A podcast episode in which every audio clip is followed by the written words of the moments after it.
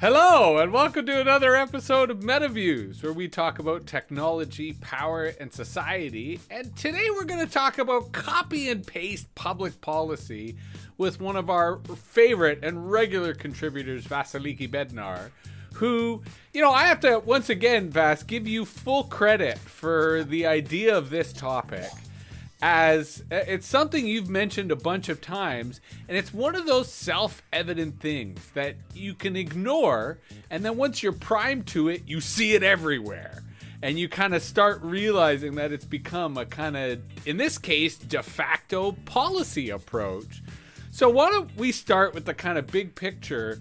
How would you define copy and paste public policy I would define copy and paste public policy as a policy process that starts with a jurisdictional scan and then just tries to pick pick and choose from there. So one that ignores maybe contextual realities, um, one that underappreciates the problem as it's whatever the policy problem is as it's presenting itself in Canada, right? So maybe over relies on definitions, data from elsewhere um, and then fundamentally, it's just our kind of hunger or thirst, our comfort replicating um, the policy progress of other jurisdictions. And, uh, you know, I, I crave originality and it makes you wonder who got trained as a policymaker to be the first mover, to be a provocateur, yeah. to put out the trial balloon.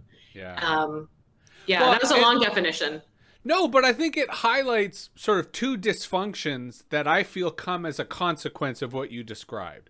One is it ignores the process that went in, in theory, to those original policy ideas. That might have been consultations, that might have been stakeholder discussions, that might have been looking at, at various evidence and policy research. And if you just copy and paste, you know, if if the process is the purpose and you don't go through that process, maybe you don't understand why those policy suggestions are what they are. And secondly, I feel that the dysfunction that this reinforces is risk aversion. That rather than take a risk of doing the trial balloon, rather than taking the risk of being provocative, Instead, you're rewarding risk aversion by just sort of waiting and seeing and, you know, doing what other people do rather than trying to find a customized or a localized solution. Thoughts? Well, the flip side to that is, you know, with a lot of these digital policy interventions, there's an argument that we should be um, moving in a more coordinated fa- fashion internationally and that this you know a patchwork doesn't make sense for governing certain online activity because it's borderless. And i know you talk and think about this all the time night and day probably in your sleep as well. Um, but you're right. It, it, takes copy and paste policy. I used to use the phrase um, public policy by google actually which is unfair to google because i think some people would hear it as oh the company google made that policy. But what i meant is just that you know that first step tends to be the search bar and no disrespect to jurisdictional scans they're always going to be part of you know the policymaker's toolkit.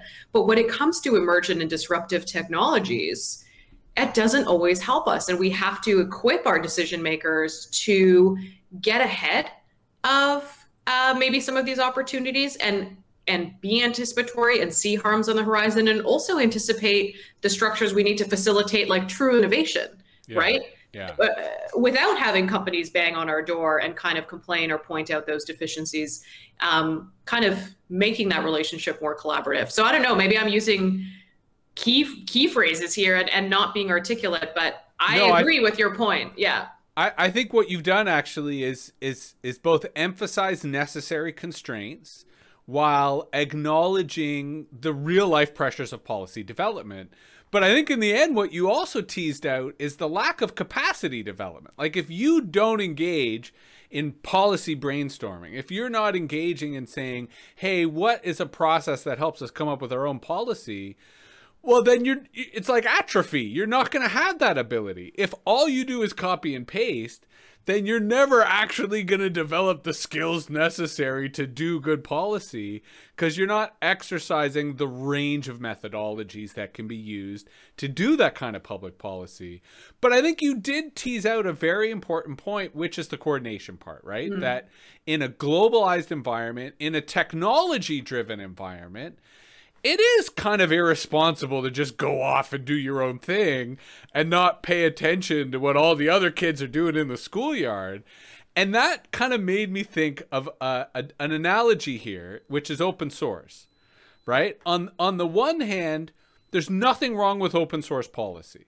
There's nothing wrong with everyone looking at everyone else's policy and getting a sense of what they're doing. But then I thought, well, how do we make it non-technical? And I love comparing open source to cooking. That a recipe is open source, but the recipe ain't going to feed you. Like, you hmm. still got to make the meal. You still got to take that recipe, put the ingredients in, and adapt it to your dietary needs, adapt it to what's in your pantry.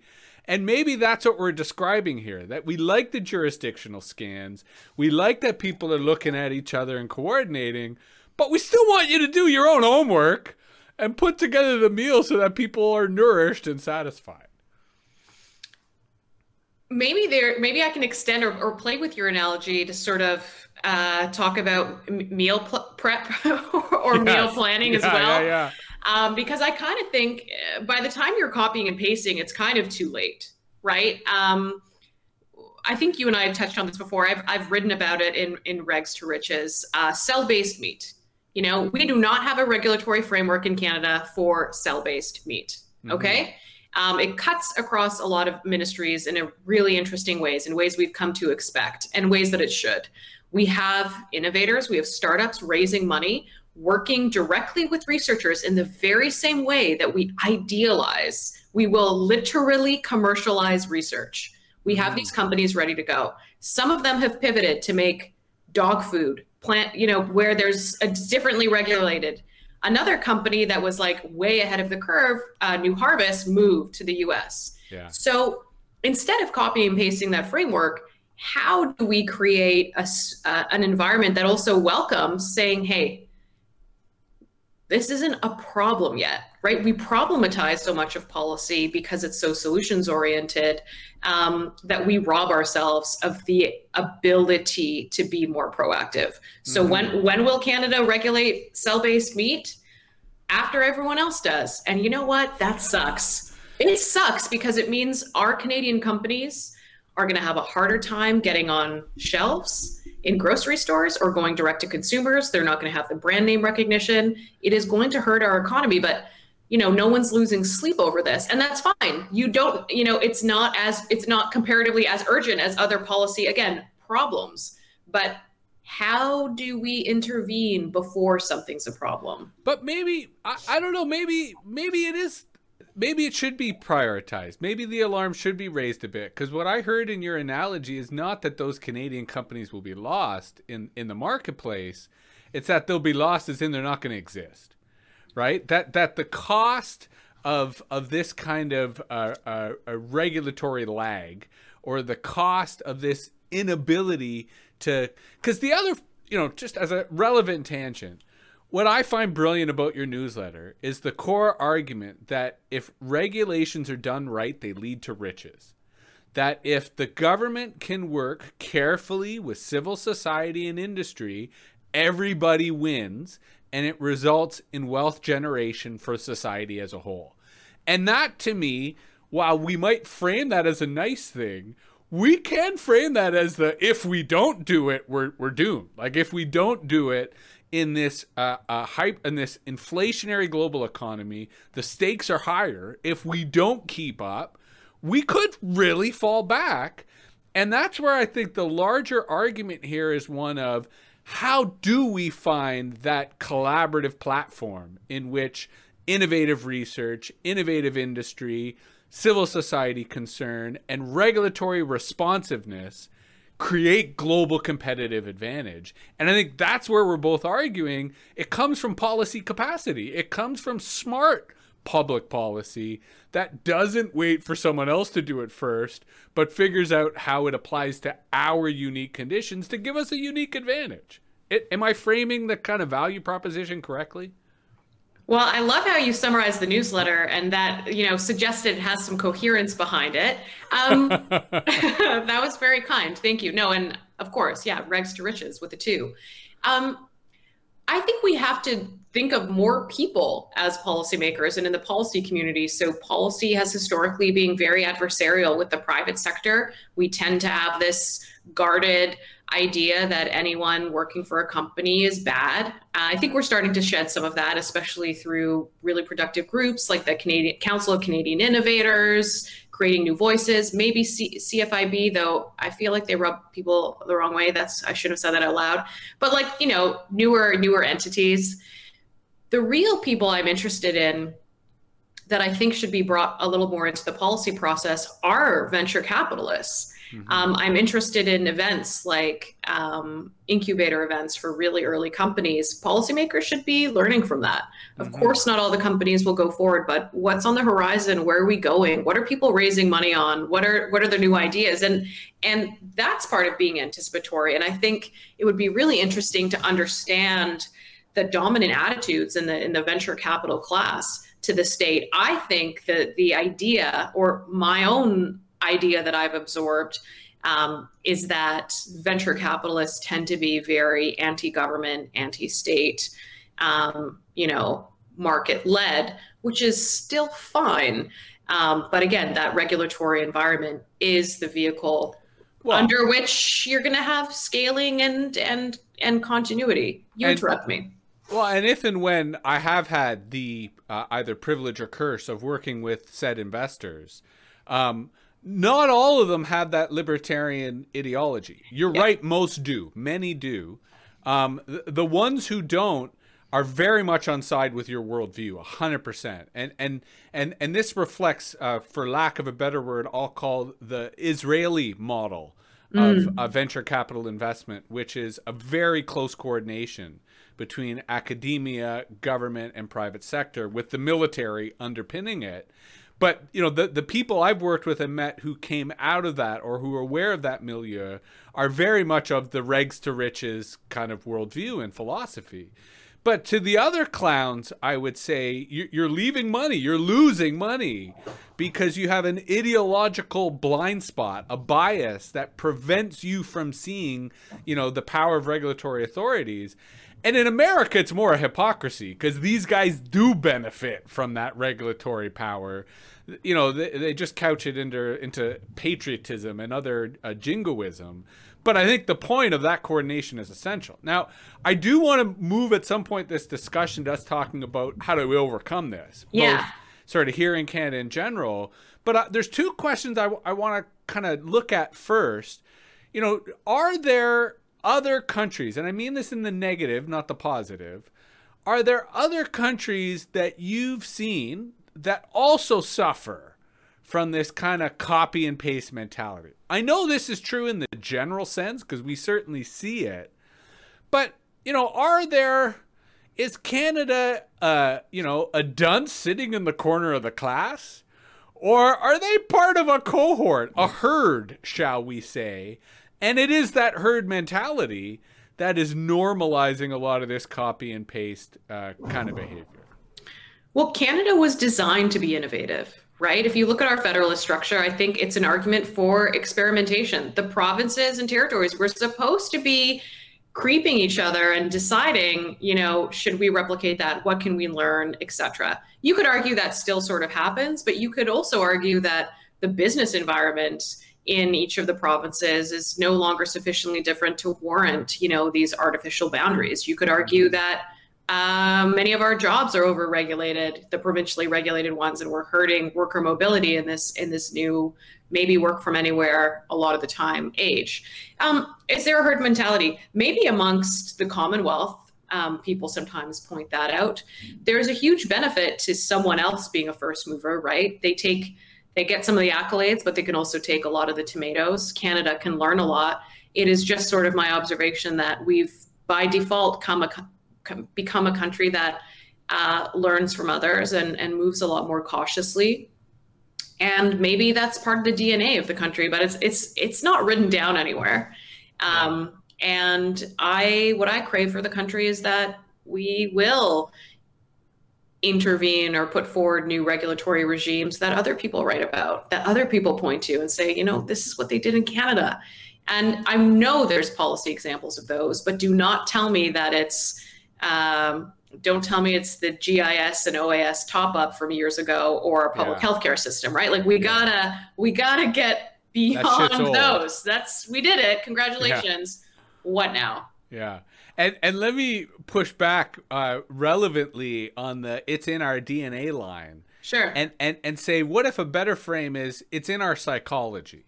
Yeah. Because if we say it's in our psychology, it's less deterministic, but it does acknowledge the kind of trauma, right, that leads people to not want to stick their neck out, right? Because we we do, I think, uh, deserve a moment before I get into my second question to mention the tangent of the tall poppy syndrome in Canada, mm. right? That is very real. That we do have this kind of national culture in which if someone does stick their neck out, we do tend to want to push it down or mock it or make fun of it.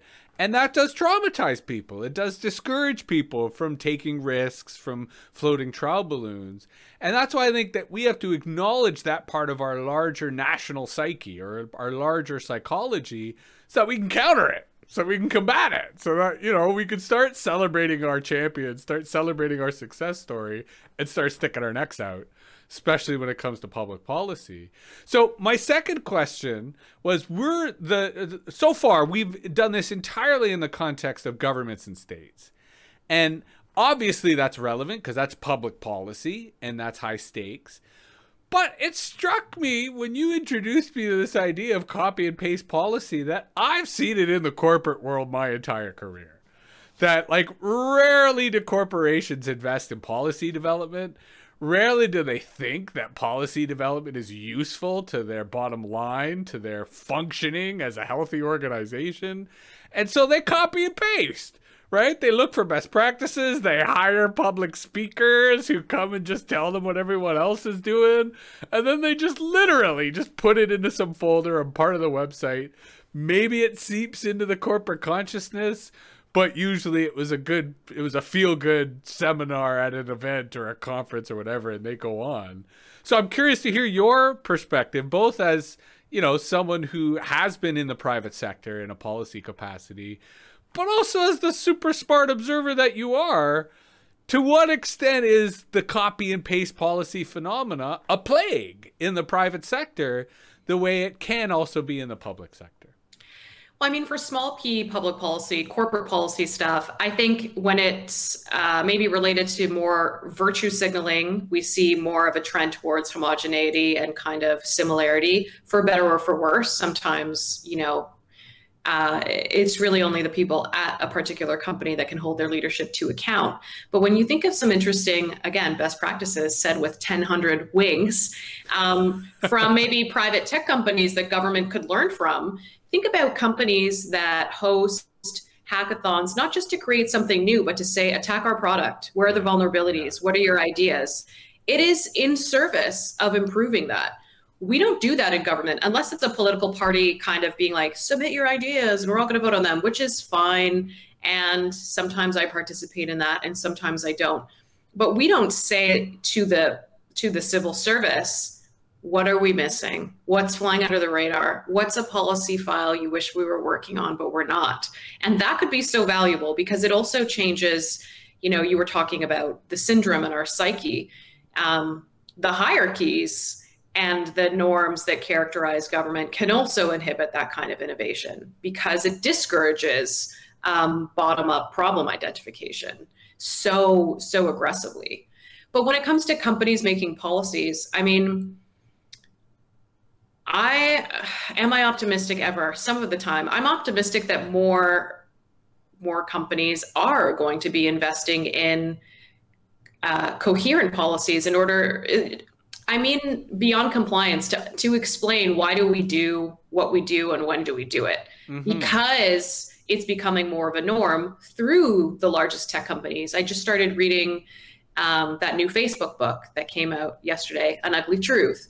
And I mean, it's really a story about a company growing and lacking the consistent internal policy to deal with these huge, thorny, and new problems in a way that became very unsatisfying for citizens and consumers. So, understanding what you do and why and when, you're right, that can be a policy too. It, it might be captured in your in your Q and A or your FAQ on a website, um, but it's still important. Um, yeah. You're creating a framework. Yeah. you see more companies than I do under the hood probably. Um, I do read annual reports and stuff, but Although, I gotta get a hobby. I gotta get a hobby. Well, I, let's come back to that. That's an interesting point about hobbies. But I, I, what, what you there's, there's, I'm having divergent thoughts, and I'm trying to hold on to both of them. So okay, I've taken a moment. I've got it. The first, the second reaction I had to you was Lawrence Lessig's code right? And the way in which Lawrence Lessig kind of described how laws and policies are becoming like code and you reminded me of that because the way that corporations have operating policies, innovation policies, right? And uh, uh, there's a neglected or untapped resource in finding the best practices within your organization. And to come back to not copy and paste but proper you know uh, uh, literature scans and assessing the landscape you can integrate those policies. You can allow your organization to be more prosperous and more successful if you have the pa- capacity to identify other policies, integrate those policies, and a t- run a tighter ship, run a tighter business. And I'm I'm I'm kind of flustered because I had not thought of that in the context of our discussion. But that strikes me as a huge value proposition as to why private sector organizations should be serious about policy. And I mean this both to our original Regs to Riches point about influencing public policy, but I also mean it internally of how they run themselves as a mini state, as like yeah. a micro state within the global economy. Um, but the other point I thought that you touched upon casually that I want to tease out, all phrase as as as the knowns, right? Yeah. That that the problem with policy development is you often just go to people who are known right? And the C10 debacle here in Canada, right? The the attempt to upgrade the Broadcasting Act was a, a classic clown show in this regard. Because while everyone was saying, Who the hell did you talk to about this terrible mess? The government kept saying, Well, we talked to, you know, the right the people. people. the knowns, yes. And and that is the cognitive bias of almost all public policy development, that there there is a cast of regulars, right? And either that cast of regulars is unconscious and it's just the people you turn to, or it's very deliberate in terms of the stakeholders that you want to line up to kind of legitimize a bill or legitimize public policy. So I, I'm curious to hear you riff a little or unpack the consequence, the hidden consequence of copy and paste policy on this inclusivity issue and on the way in which we want public policy to be more participatory and, and, and allow new people to become knowns, to become experts. How does this inhibit or impact that?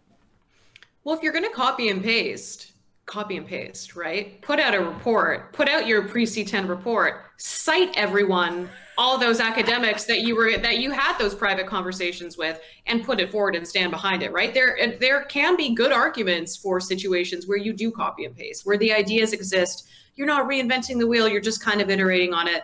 I think a lot of people would be fine with that. I think the anger in reaction to C10 was the that it was so guarded, that it wasn't transparent. If the government had said, yeah, we're plowing forward with this, we don't have a lot of time, here's the rationale, here's the citations. Ah, there's going to be two two forums, town halls you can come to, but like our minds kind of made up. Don't pretend, right? It, it's the pantomime of consultation that drives people absolutely insane. And again, people want to put forward ideas and solutions. And sometimes people just want to help government do a better job describing that problem, which is also very valuable. Um, I'm being a bit pedantic. So, you know, describe describe that and kind of engagements with academics. Well, I think government hasn't government hasn't gotten over the fact that long ago it lost its monopoly on policy priority setting. Yeah, so we yeah. still like to pretend that, you know. And, and, I'll go further. I'd say that they're still in denial. Yeah, okay. Maybe they like are. Maybe some have come to terms, but I think most they might refute what you've just asserted. I think, you know, without the, the evidence is overwhelmingly in support of your argument. Well, if you look at the growth in government jobs over time, over the past 10 or 15 years, um, the real growth of government has been in communications roles, which is also interesting and sometimes scary, I think. Yeah. Um, so, yeah, I think there's this idea that, I mean, I think government is a thought follower, right? I think that's probably when government works best and what people expect. But when government pretends to be a thought leader, maybe as it did with C10, I think you could argue government acted as if only it understood the problem it was solving to the point that literally every day I was like, I don't understand what problem this is solving. Like, why are we doing this? Um, actually texting my friends, like, can you explain this to me? Like, I I'm missing something and it's just not on the internet anywhere. Um, and then how do we yeah, how do we expand and get to more participatory policymaking? You know, not I don't think we want hyper participatory policymaking in every realm. But I think that's where it's on government to sort of be like, you know, we're doing an expert panel for this because we just want to hear from these experts. And then we're going to share everything they've kind of put out. But we also try to do everything at once a lot of the time. We're going to have an expert panel. We're going to do this big public consultation. Anyone can run in, write in, or run in to the meeting. We're going to summarize everything. And it's like, is that too much is that too much? Did it was more time taken or more more work done beyond what was ultimately needed to kind of get to that place where what we really need to consult people on are the potential solutions? Mm-hmm. um, versus uh, the maybe again to use that problem side problem solution opportunity space maybe and then solution space. I think the solution space is where you want people to to react and stress test and kind of build support for. But no, in, interrupt me again, and then I I can also touch on, you know, the kind of copy and paste policy I saw back in my day when I when I worked at uh, Airbnb, and also part of me making fun of copy and paste policy is my own resentment of myself because I sometimes noticed, I know I'm guilty. I'm like, oh man, all I'm thinking about is how to translate this intervention that I like here to Canada. And I was so, like, yeah. You're giving me too much to work with, and I'll go in reverse order. I think, yeah. to your point, there's a big difference between translation and transliteration. Yes. And the distinction between that, I think, goes to our earlier comment about open source and transparency. Yeah. And that's where you did um, tease out, I think, in here another interesting distinction we can make which is when you were talking about, well, if you're going to copy and paste, you know, be transparent, show how you did your work. And that brought up an earlier thought I had of when does copy and paste kind of become inappropriate appropriation? Right? Like when you're mm. appropriating something without rewarding who made it. And you reminded me of it of like, you know, if you're taking some academics' work, don't just take their work. Bring the academic on the stage to explain what their methodology was and why they were doing it.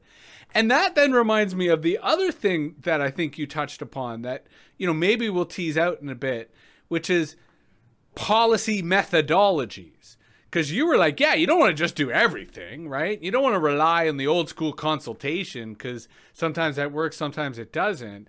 And our friends at Mass LBP, they've been innovating all sorts of policy methodologies.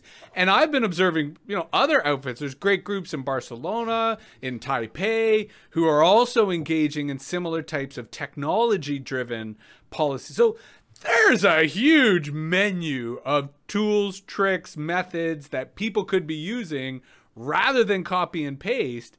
And yet it strikes me that copy and paste, because of the appropriation issue, only works if it is like multidimensional. If you're not just going to Google and copy and pasting, but you're calling up the person who you're copying, going, Hey, how did you come up with this?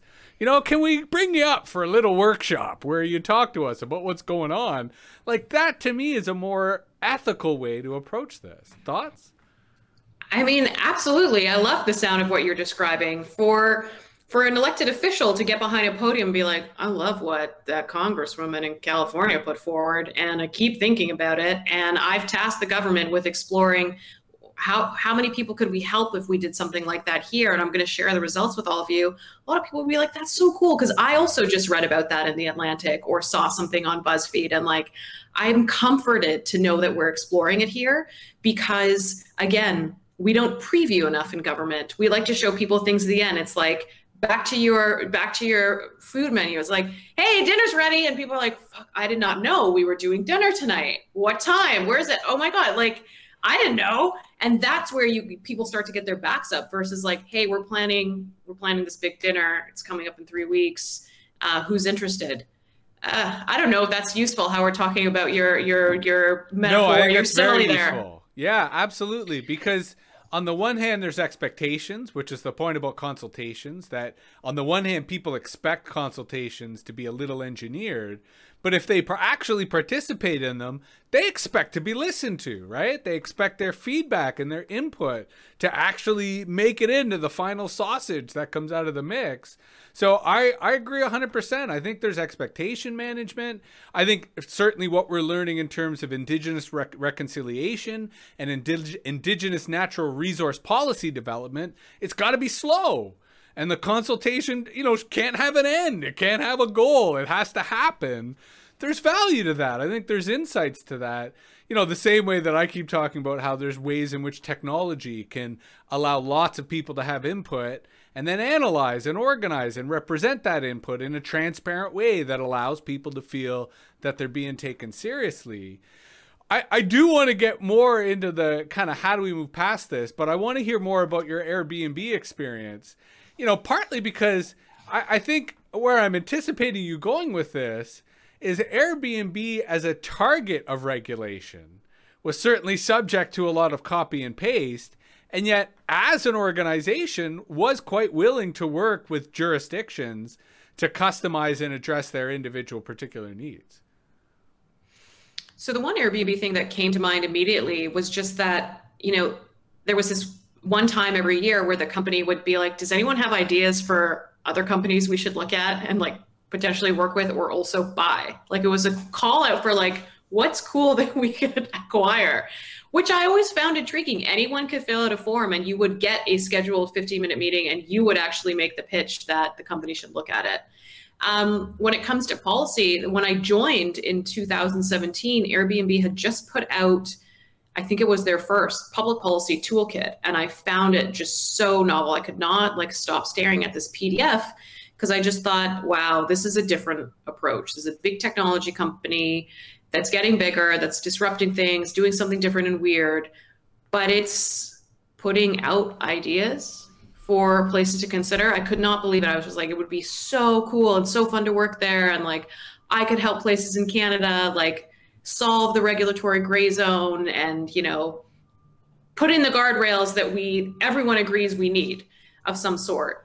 And with the copy and paste I, I, think what ended up hurting a lot of municipalities is we became so almost obsessed with regulatory regimes that had been initialized in other areas that it robbed us of our own creativity. So I would meet with, and I really hope this is not telling tales out of school, but you know, I, w- I would meet with jurisdictions that were decidedly not urban and probably it was people renting out a secondary property they had less than half the year etc whatever.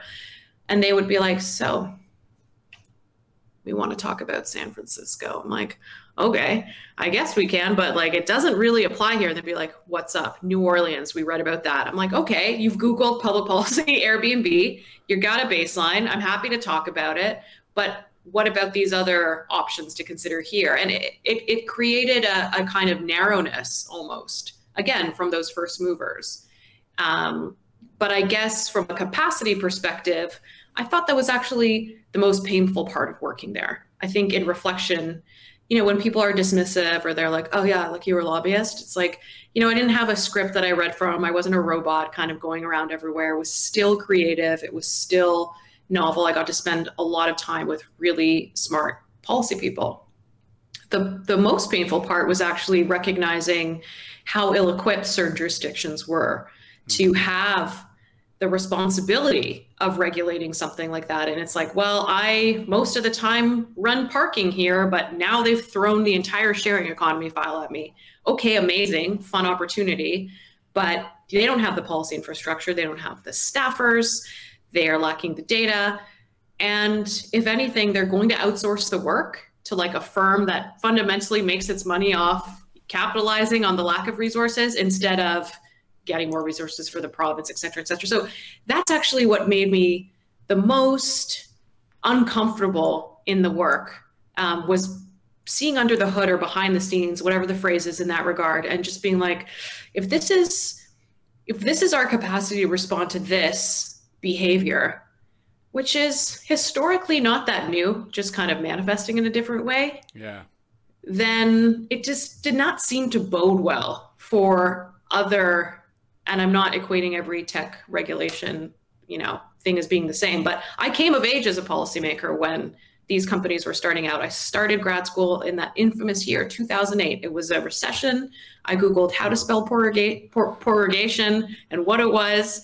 And, you know, Airbnb and Uber were being founded and et cetera, et cetera, and, well, and growing as I was learning. So it's become interesting. Well, but on the one hand, you're kind of evoking the the asymmetrical power relations that often exist between technology and regulators or technology and government. Yeah.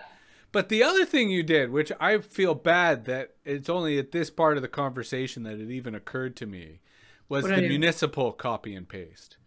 Right? When we started the conversation, yeah. all of my attention really was on I was thinking federal, I'm thinking nation states. And then after them, I was thinking corporations. And like it didn't it didn't even but bam of course rural municipalities are the worst offenders of copy and paste policy right precisely as you said because they do not have the capacity and they have been devastated by this pandemic right because you know not only has it uh, uh, are these organizations that were not prepared for remote work but the quote unquote labor shortage that is affecting the economy as a whole certainly affects rural municipalities because they don't got a lot of money to pay people. And in an inflationary period, people are looking for better paying jobs. And so the copy and paste phenomena in rural municipalities as well as small municipalities I mean, a uh, the you know th- to your point, the tragedy that started to sink my heart is how pervasive I suspect it may be, and Second, there is probably a predatory industry of consultants and companies who basically sell these guys the copy and paste, but they charge them a fee instead of them just use like because these people do not even have the capacity to go to Google and copy and paste. They're paying some guy ten thousand dollars to copy and paste it for them.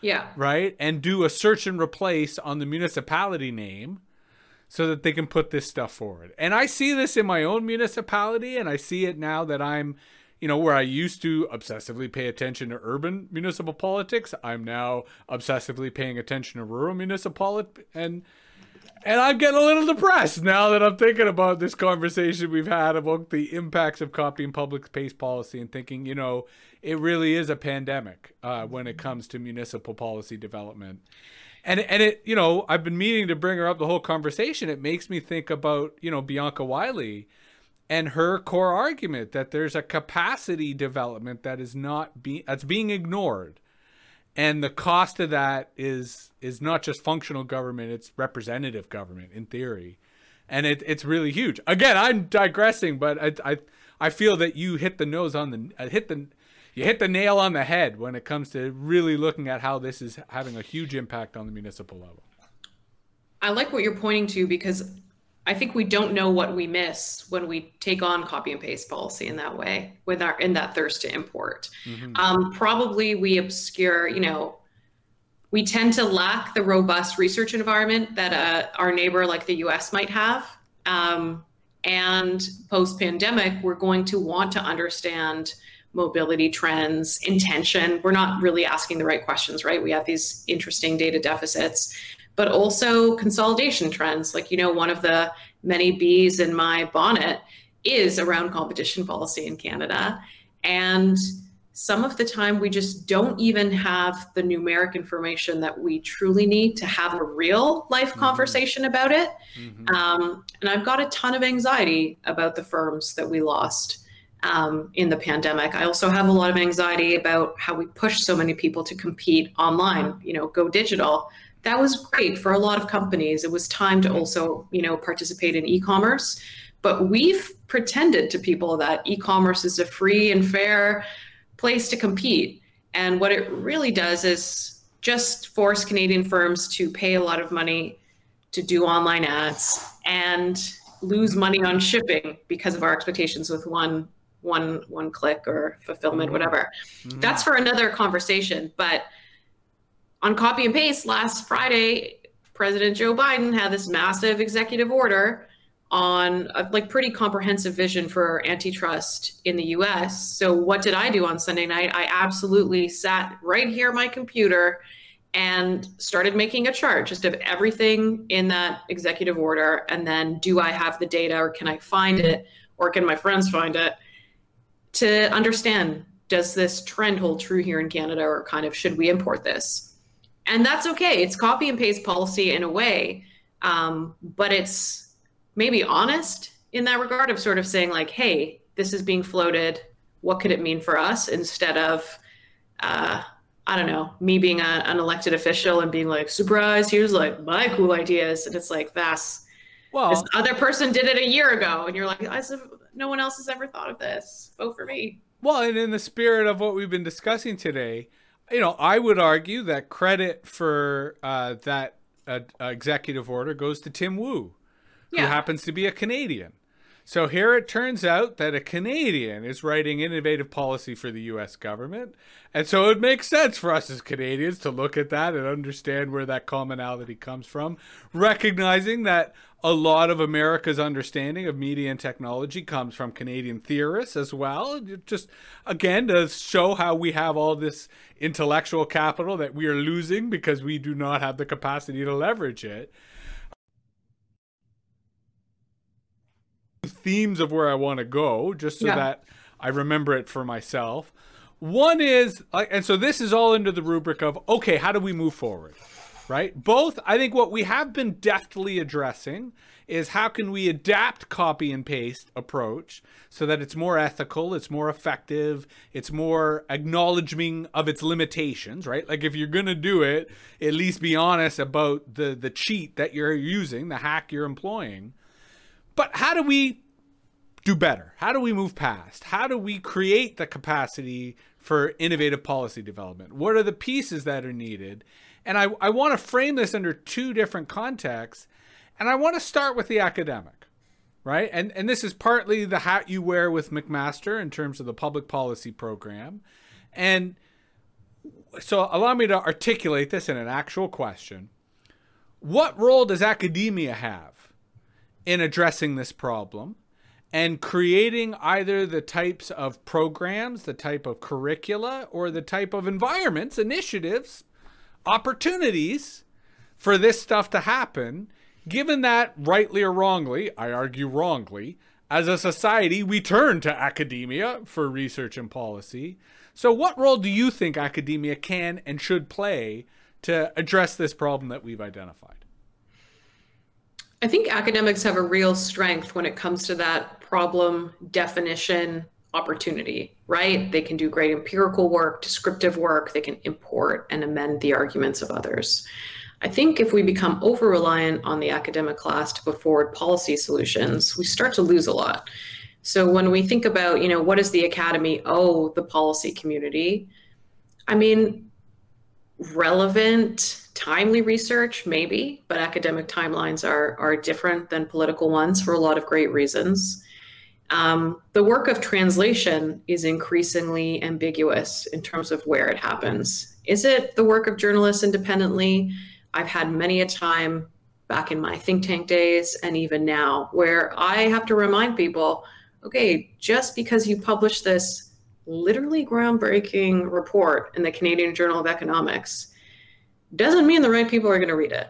Yeah. Doesn't mean the Minister of Finance is going to see it. It doesn't mean the Prime Minister is going to see it. it. Doesn't mean the Premier. And there can be a sense that that knowledge translation, which you pointed to earlier in that conversation, that it is an undesirable activity to take on, that it's kind of icky or it's, you know, there's too much self promotion associated with it.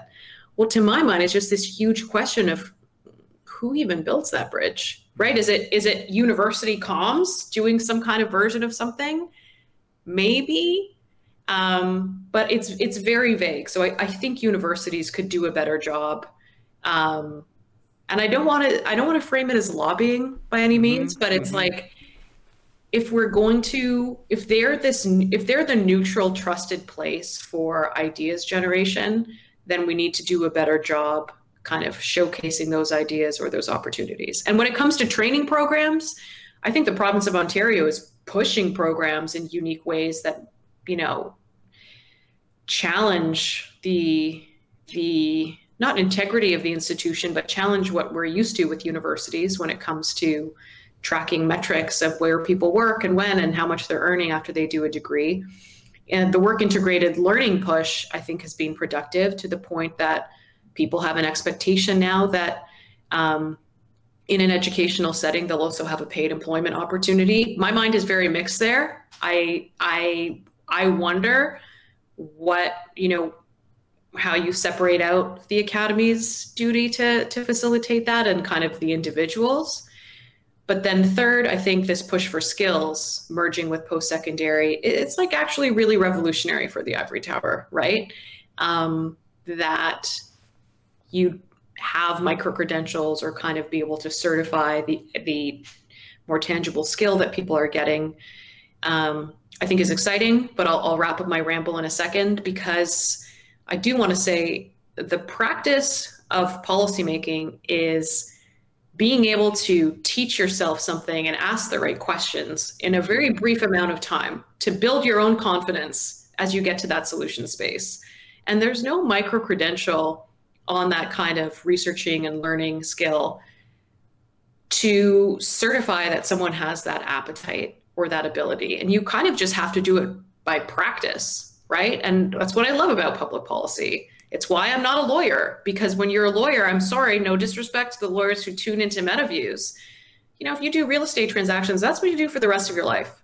You don't really make a career change and do um, labor law or mergers and acquisition. You don't do you. It just.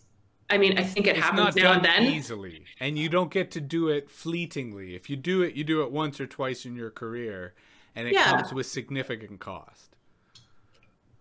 You said it and like that always kind of you know freaked me out or past tense to freaked out froke that's what i think it should be um, whereas in public policy you can you can build a career across all these different spaces and help be a part of interesting things in a range of sectors so that's my big advertisement for more policy people if you're if you're creative and brave you should be in public policy because you need to be brave and persistent you may take for granted the definition you gave there of you know what it what it means to be a, a policy person, but that was some tight shit. Like, put that on a T-shirt and sell it. Like that that okay. was an, an excellent kind of. Mm-hmm. It would have to be small font, right? Because it was yeah. a lot of words, but it would be on the back, I guess. Yeah. Nonetheless, I thought that was excellent, and it made me think you're right. I have yet to see a university offer a micro certification for wisdom that here you go, you took the three week course, you're a wise guy now. Congratulations. But I also thought when you brought up that very important point, universities have all uh, their appetites have long ago been wet by the money they make from continuing education and now they're in a position to really rake those bucks in uh, so I think you're right. We're going to see a huge explosion of that kind of informal learning. Now, I have my own answer for what I think uh, the uh, academia should do, but I'm not going to give it yet because I'm worried. Why? I'm worried it might taint your government answer. So I want to ask you the government question before I come back and give my academia answer, which is so w- what role does government play? Like from uh, I mean this in the public sector, not literally like the government, but what role can and should the public sector play in pushing us past, uh, helping us break past this uh, this handicap of copy and paste policy, so that we're much more uh, fully bodied when it comes to producing the kind of uh, well-rounded public policy we need? I think leaders, like beyond managers, need to have lots of set times that they're accessible to everyone. The kind of all hands model of some like smaller tech spaces, I think, is would be really useful internally in government.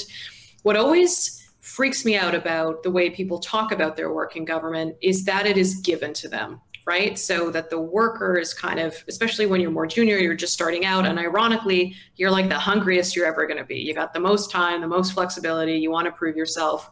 And yet there's this like funnel of work that's allocated to you in particular ways. We really have to blow that up. In other work situations, we create the space for people to take on more, to pitch out, hey, I also think I could be doing this, or hey, is anyone working on this? Because I think we should do it. Oh, yeah, Barbara's working on it. Can I work with Barbara? Like, I'm really interested in this it doesn't happen in government. Mm-hmm. And it starts to, I see it, I talk to a lot of young people in public policy a lot of the time, and I see it disenchant them and start to turn them off. I see them misleveled, I see them ignored. And that's the ugly truth. You know, forget the new Facebook book.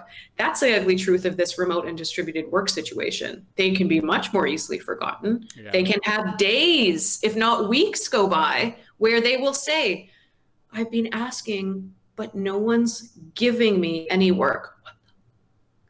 Not only are you not getting work, you don't have the mechanisms to obtain something in your portfolio to work on. You can't even pitch out on your own project. You're not even doing something. That should that's extremely problematic. Let's do a jurisdictional scan on that and best practices. So yeah.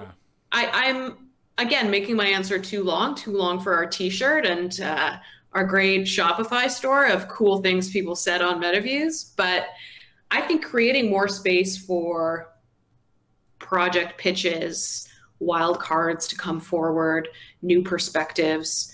Um, would create a much more exciting environment yeah. for, for traditional policymakers. And there's a reason I did not that I am not a civil servant. And I know the reason, and I'm not scared about saying it, which is that I would get fired, right? Yeah. Like I could not I would not perform properly. I would want to do too much and I would demand to be in certain meetings that I had no business being in. But and but, I'd get kicked out.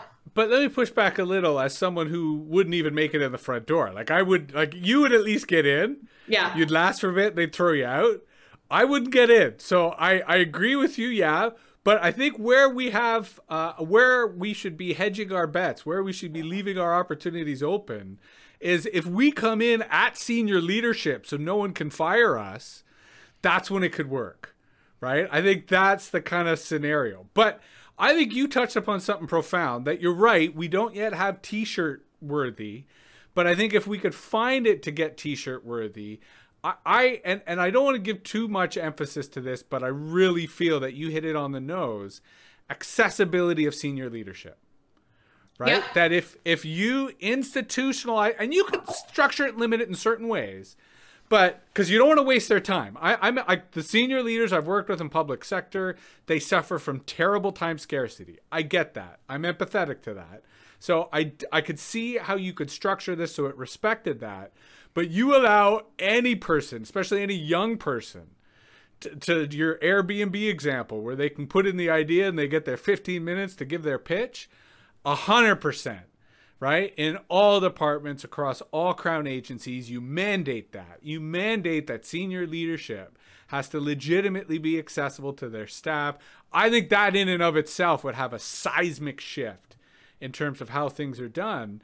But when you were describing the alienation and and the the demotivation it reminded me of another idea i had which you know the video game world is kind of influencing me which is leveling up right? Mm. That if you made it easy for young members of the civil service to understand exactly how they could level up, like what the path is to GM or ADM or whatever, so that they knew how to play the game and you reward them right for solutions you reward them for innovation you reward them for like all the things of getting shit done that makes it a little fairer right? That allows them to to see the roadmap for their career, to be incentivized to stick their neck out because they know versus you're like, hey, if I stick my neck out, I'm getting kicked out. And I'm like, yeah, totally. versus if you made rules, if you made policies that said, here, here's how you could do it and get through it, I think that also could dramatically change the culture. Totally. Here's how we can do this better. Here's how we can do this faster. Also, I know we're running out of time, but more actual regulatory sandboxes i think people would be interested in. More time time yeah. time box. Doesn't have to be six months. Can be three months you know novel engagements. Um, if anyone from government is watching like i would totally go back to government in some sort of fun again time box capacity. I could run a great team on harms on the horizon and do a really great report for you in a short period of time that's useful and maybe work with some really fun people and give them a great experience um, but I probably am not going to be on a particular track of policymaking on only one file because it just will not be intellectually satisfying to me because I'm not that person.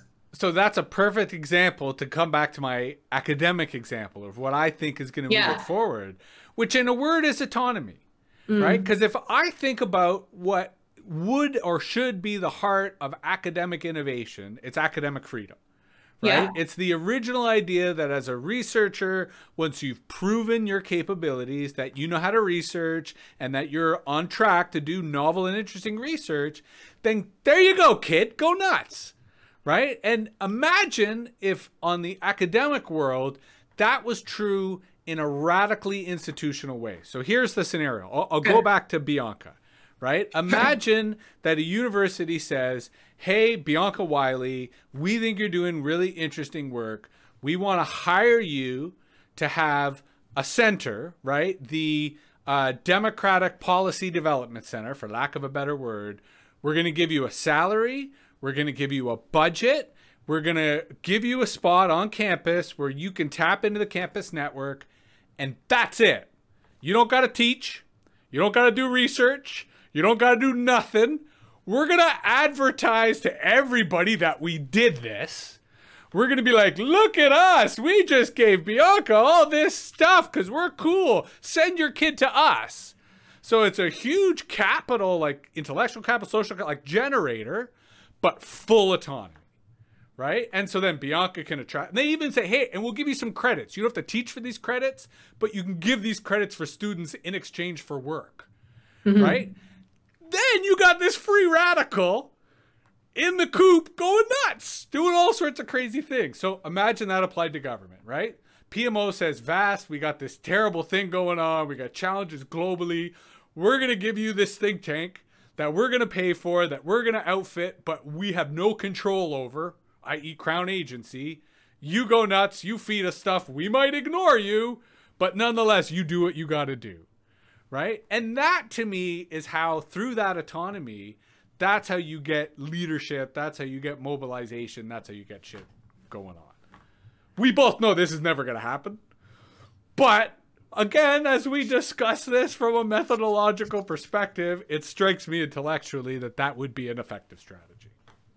I mean, I think it would. I it, government still outsources a lot of uh, idea generation, but I think the idea of that work happening directly in government or directly in academia, as you described for our mutual friend Bianca, that's where you know it feels like a stretch, but it shouldn't. I also actually I think Bianca should be teaching. I think she she's great in the classroom, and I'd love to see her teaching. But my point is, if you give someone like that a center, yeah. you don't ask them to teach classes, you're actually tricking them because they're going to be teaching 24 7. They're going to be so in love with their work that any fool who walks into their center is going to be learning. Yeah. Versus, this is the paradox. You tell someone, I want you to teach from X to X, they'll go, oh man, I don't want to do it. And then maybe they do a shitty job of that hour, and then they're not teaching. Anyway, I'm I'm digressing. It's the paradox of these things. Um, I hope our solution generation has been has been useful. I think the key takeaway for anyone listening to this is to do exactly what you did with this episode, right?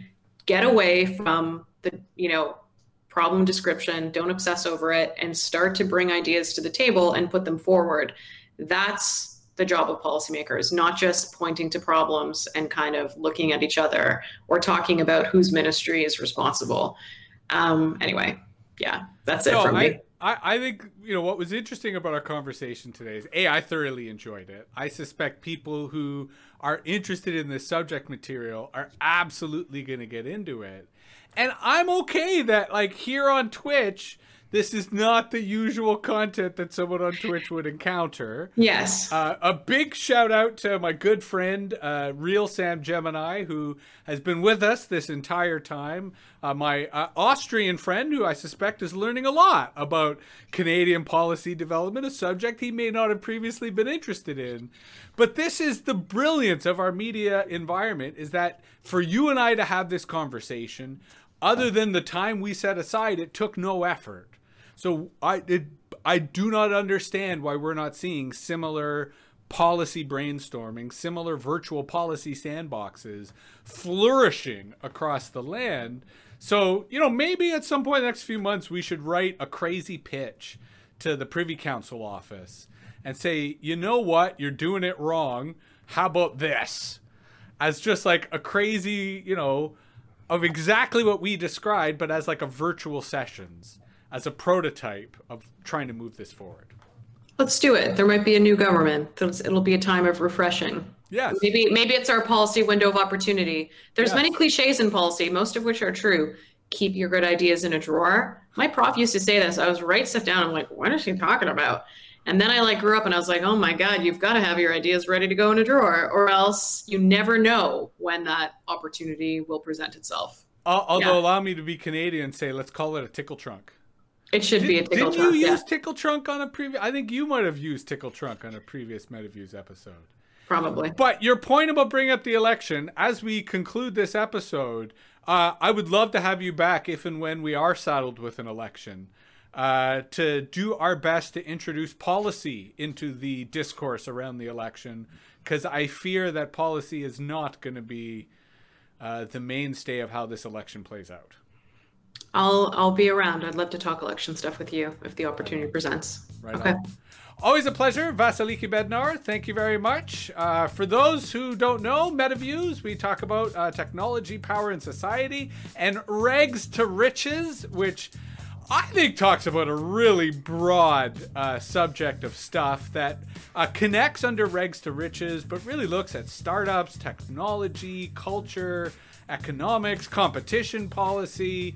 A fantastic newsletter. I encourage everyone to check out, as well as uh, Vass B on Twitter. Uh, a very good signal to noise, and always interesting stuff on the general beat, uh, but in particular the Loblaw companies as well. I always appreciate being informed about. All right, everybody. Thanks again. Talk to you soon. Thank you. Bye.